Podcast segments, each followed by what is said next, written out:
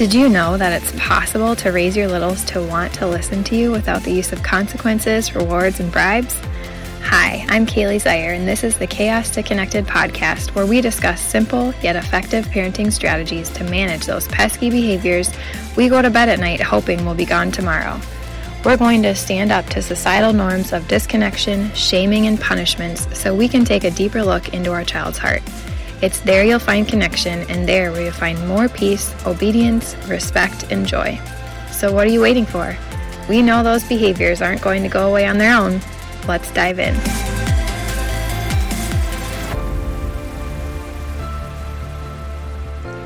Welcome, and thank you so much for joining me, whether this is your first episode or your 60th, because that is the episode that we are on today. And it's interesting thinking about that because, you know, for the first maybe 25 to 30, I was like, oh yeah, I know exactly what I'm going to share. And as I started getting closer to using up all my original ideas, I was like, am I really going to be able to keep two episodes a week going? and I just feel like I have continued to get deposits each each week whether it's feedback or questions I'm getting from people or honestly just things that I'm living out in my own life and that I'm thinking this is probably going to be helpful for somebody else. So I hope that you found that. Today I want to dive into a topic that is probably going to challenge you a little bit, especially if you are a therapist, but also maybe if you've really heavily relied on self regulation programs. And I'm going to thoroughly explain all of it. And at the end, kind of come back to how we can actually implement self regulation programs, I think, in a more effective way. So, really, what I want to talk about is the disconnect with self regulation programs. I think that, at least in my experience, the large majority of expectation for a self regulation program is that it's going to teach our children how to regulate themselves. And the connection between the parenting style that I implement and teach and also the OT brain that I have. Because if you don't know, I'm a pediatric OT, and sensory processing and self regulation when I was in the clinic was a huge part of the population that I served. And so, after learning all of this new parent training information that I did, I kind of wrestled with like, how do these work together? Because I know they do. And when you look at how our brain is actually structured, it is in a pyramid and sensory processing is at the base. And that is just a foundational skill for, well, not even necessarily a skill, but a foundation for the rest of our brain development. And so I know that that's not something that we can completely negate. But I also was like, well, how do we figure it into this connection parenting? Because there are not that many. I mean, I don't really know any. I haven't done a lot of research into it, but I don't know. I'm guessing there's not many OTs that also have this connection parent training. And there's also not a lot of connection parent coaches who have an OT background and I have both. And so I feel like this is a really important topic to dive into and one that I've really been gaining clarity on over the last couple of days. And so, first, I just want to talk a little bit about sensory processing disorder because I think as we become more aware of, you know, seeking behaviors and, you know, kids are moving less and they're on devices more, there's a lot more of this sensory seeking that we might see or sensitivities that we might come across. And I think it's becoming really common for people to think that their child has a sensory processing disorder when that's maybe not actually the case. And the thing I've also recognized is that based on parents' observations and the questions they answer, whether it's in a subjective questionnaire that's standardized or just in conversation in an evaluation, I think it's easy to score in the sensory processing difference category because of how it evaluates the behaviors that you know the parent or provider is seeing. And I want to address that a little bit because I think there's a lot more going on there that we need to be aware of. And so before we jump into that, I, I want to talk about these two groups a little bit. So there are obviously people who have sensory processing disorder. 100%. I have worked with kids with that. There's no doubt um, whether that child has that as a standalone, whether there's other diagnoses, whether they're, you know, part of the NICU, like extreme prematurity, that could also be um, a population where I've seen it a lot. But then there's also this other group.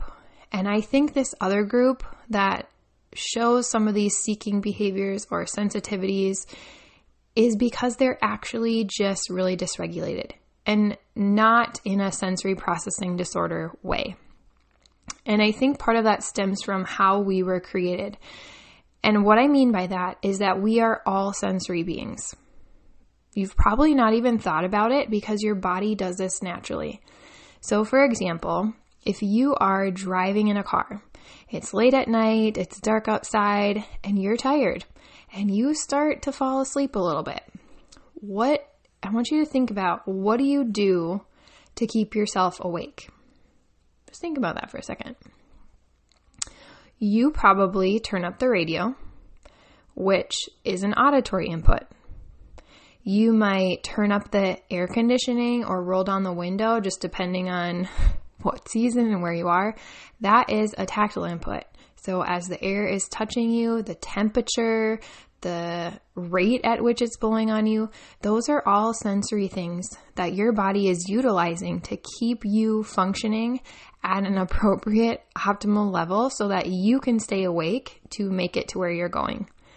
So, I think this is really what we're seeing when we're seeing kids who are dysregulated, not those who truly have sensory processing disorder, that's different. But I think what we're really observing here is that the child is seeking out something, like they are, or they're maybe feeling extra sensitive to something. But I also want to bring you to the um, realization that have you ever been feeling stressed and overwhelmed and your child is singing really loudly and you just can't take it? On a questionnaire, that could be considered an auditory sensitivity. However, if you factor in the fact that most of the time that loud singing doesn't bother you, most of the time, a large majority of the time, you can handle lots of noise. However, put yourself in that overwhelmed state where you are dysregulated and that becomes a sensitivity. So you might seek out a way to quiet that noise. I don't think this means that there's a sensory processing disorder. I think this is our body's natural, innate way to understand that we need something, right? We're overwhelmed. We need to get ourselves back regulated so we can function and do what we need to. And so our bodies are going to seek things out to help us with that. And I think oftentimes what we're seeing is our kids inefficient inefficient or ineffective ways of doing that you know? And part of that is from experience and and the cognitive ability. You know there's a lot of things that we do that we don't even we're not even aware. Like have you ever been sitting in a meeting and you were twisting your chair back and forth or tapping your foot up and down or you put some gum in those are all sensory things that you are doing because your body has learned over time. When I do this, it helps me to stay awake, or when I do this, it helps me to calm my anxious feelings. Sometimes I think our kids just haven't bridged the gap between finding that appropriate strategy and also if there is a lot of disconnection or parents having trouble managing their own triggers, I think this makes it even more difficult. So, if you are wondering, like, which is my child, sensory processing disorder versus really dysregulated, disconnected, I want you to just take inventory of a couple things. If your child has a true sensory processing disorder, it is going to impact them in every environment. So sometimes you will see that, you know, a child might show these things at home, but never when they're out. You know, maybe not never at school. And if a child has true sensory processing disorder, that will likely not be possible to go an entire day at school and not have any of those challenges when it's presented to them, you know, frequently throughout the day. It is also something that is going to be impacting their daily functioning in an intense way and not just like they don't want to do it so they're having a tantrum about it. It is like they physically, literally can't do it because of something that's truly impacting their brain at a deep level. So, for the large majority of you, it's probably a lot of your child is just really dysregulated and disconnected. So, now that we got that cleared up, hopefully that makes sense. What I want to focus more on is the self regulation programs because while there are sensory strategies obviously implemented for kids who come to OT with dysregulation, I think that there is a missing component in in there. And you may have had some experience with self-regulation programs. So whether you've had a child in OT or in school. Like a lot of times, schools I've seen more recently, they are working on implementing it within the classroom. And I don't think there's anything wrong with the self regulation programs. I think they can be a very helpful tool, but I think we have to understand their place and the other components that are going to be impacted that we need to also focus on. So, I want to just give you an example um, there was a child that I saw who was only four, and this is extremely early for the kind of awareness that she had. Oftentimes at this age, it is more about teaching the parent how to be implementing things and actually they're mostly doing it. But I had this four year old and she was very aware. And she would often, you know, we did the self regulation program. She knew the zones, she knew all the strategies. We went through each sensory system and talked about different things she could do. And she would come and she would tell me, Oh, yeah, I was red a couple days ago and, you know, at this place because of this. And then I hit my mom. It, like she would spell out exactly everything that happened and what she did Yet nothing ever changed. She never came and told me, oh, yeah, I was red and I took deep breaths. Or, oh, yeah, I was red and I asked my mom for some gum or something. Even though she clearly could understand and identify, like, if you are in the red zone and you are in the middle of being dysregulated and you can recognize it, that is extremely challenging for most children, especially four year olds. And so I know that she had the knowledge of it, but she couldn't implement it in real time. And the missing link here, in my opinion, is connection. If you have listened to any other podcast before, I have talked about how connection is vital children and people really. Like if you think about the covid situation and how mental health issues skyrocketed it's because people weren't connecting. They weren't able to leave their homes. They weren't able to see people or maybe talk with them as regularly. That connection that is vital to our existence was missing. And if you take that and those statistics and you think about a child who is disconnected from their safe people, their parents, their caregivers, whoever that is for them. Think about that response. Think about how intense it was for, you know, us, like quote unquote normal adults, how challenging it was to be disconnected, how, like, how we kind of suffered there and what we battled. And then put that in the shoes of your child and how much they can be suffering when they are disconnected. And especially because they don't often have the words to describe what they're feeling or maybe even understand what's actually happening. And therefore, they're responding in ways that seem unreasonable because they literally can't think. When kids are disconnected, and even us, when we're triggered, our brains, the process that happens in our brains makes that prefrontal cortex that processes and helps us with judgment and problem solving and reasoning becomes inaccessible. So, yeah, their behavior is going to look not like we want it to.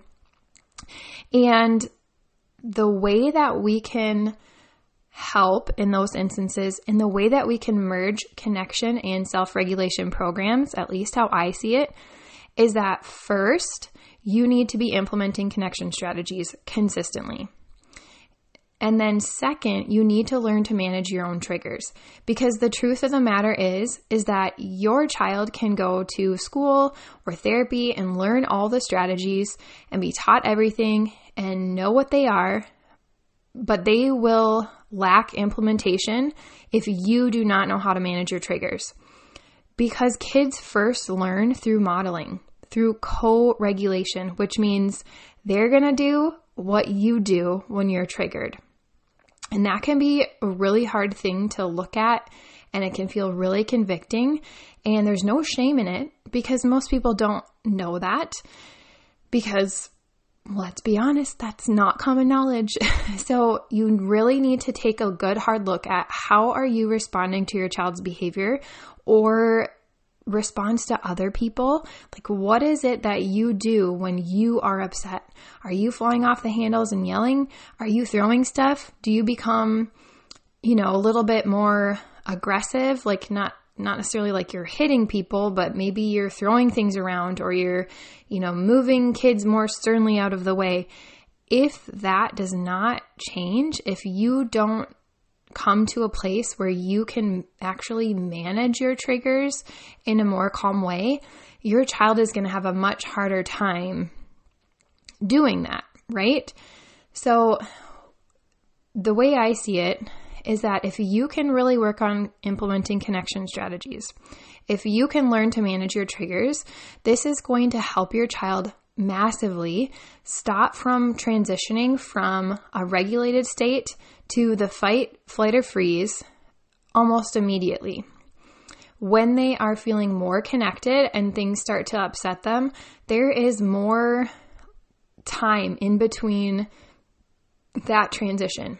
And that is where I see the implementation of these self regulation programs or calming strategies to be most beneficial. Because that means that your child ha- is consistently having the opportunity to share their feelings and emotions and not bottle them up. It means that you've done the work to regulate your own feelings so that you can help support them. It means that they are understanding emotions a little bit better but then it also means that you can kind of cue them whether they know the strategies or you have pictures of them or you are helping to guide them to implement them. You have that time now because it's not going from zero to 100. It's maybe going from zero to 10 or zero to 30 even. And you have that opportunity to give a cue or hand them something and then they can be implementing it and learning okay, I was starting to feel really upset. And then I was playing with some Play Doh, and that just really helped to calm my body back down. So you can help be making connections by utilizing these strategies with the self regulation program after you have already done the work to manage your own triggers and you're implementing connection strategies consistently. If those things are not done first, you can drill the self regulation program over and over into your child, but there's always going to be a missing link. You might see a little bit of improvement, but maybe that's because you have started to become more aware okay, my child's getting upset. That means they're in the red zone, and that means we need to try to do this. Versus when that was happening before and you didn't have as much awareness, maybe when that happened, you lost your marbles and you couldn't stay calm. But now it's almost giving you that time lapse to say, okay, I, I understand what's going on here now and I need to help them implement this. And so I really think that's where a lot of the progress is coming. But if you really fully want to help your child learn to regulate, first learn to manage your triggers and also consistently implementing connection strategies or it's not going to stick because it doesn't do any good for your child to be able to recite things if they can't implement it in real time, right? So I hope that you were able to follow that. I know that's challenging a lot of a lot of um, what's currently out there but I'm okay with that because I have done the due diligence and I have experienced both sides. And I um, think back to a lot of kids that I saw and understand like I wish that I would have known this then because I think this would have made all the difference for parents.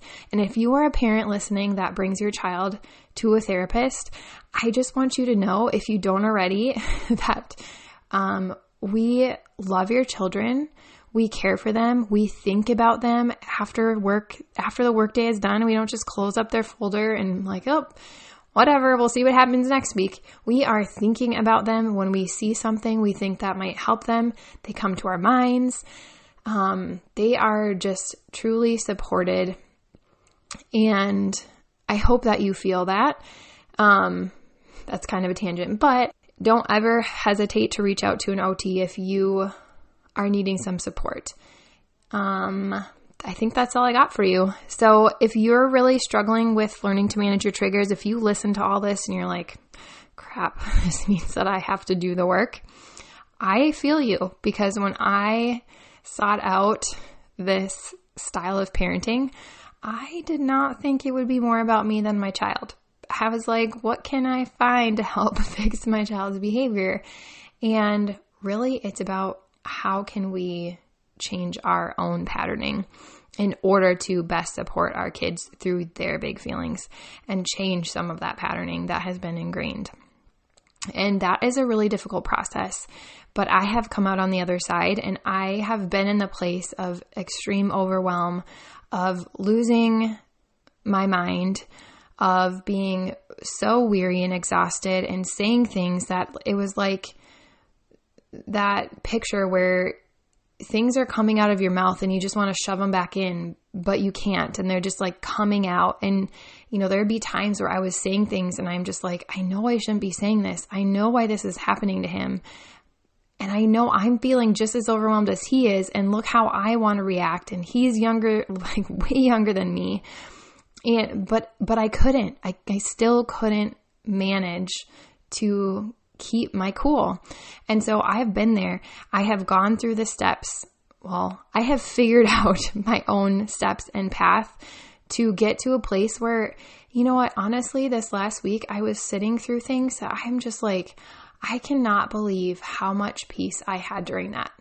Like things that used to send me off the wall, like not even in a like yelling sort of way, but just in an inside, so overwhelmed, like didn't know how I was going to make it through sort of feeling. And so if you are there, I want you to know that there is lots of things that you can do. And I have a free audio resource for you that I want you to dive into.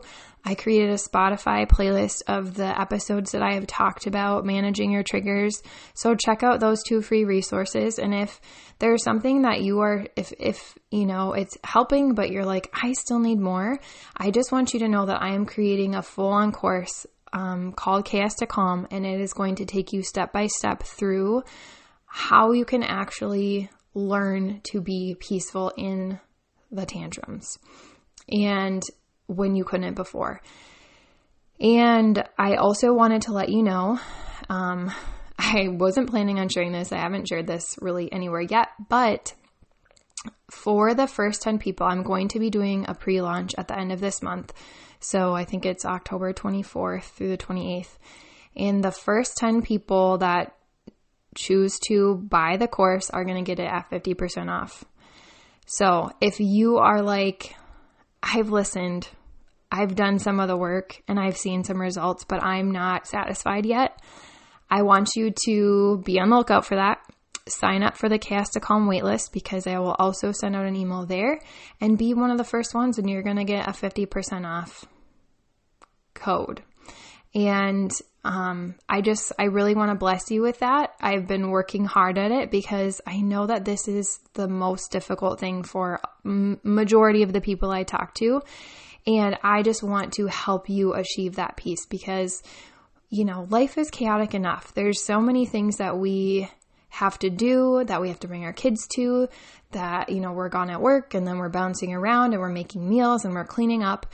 And that extra time that we have, that little time that we have, should not be spent feeling overwhelmed and stressed out by your child. It should be spent having connection and enjoyment and joy. And so I really, really, really want to help you with that. So those are some options. If you're like, I can't wait for the course, I need help right now, you also have the opportunity to sign up for um, the Behavior Blueprint.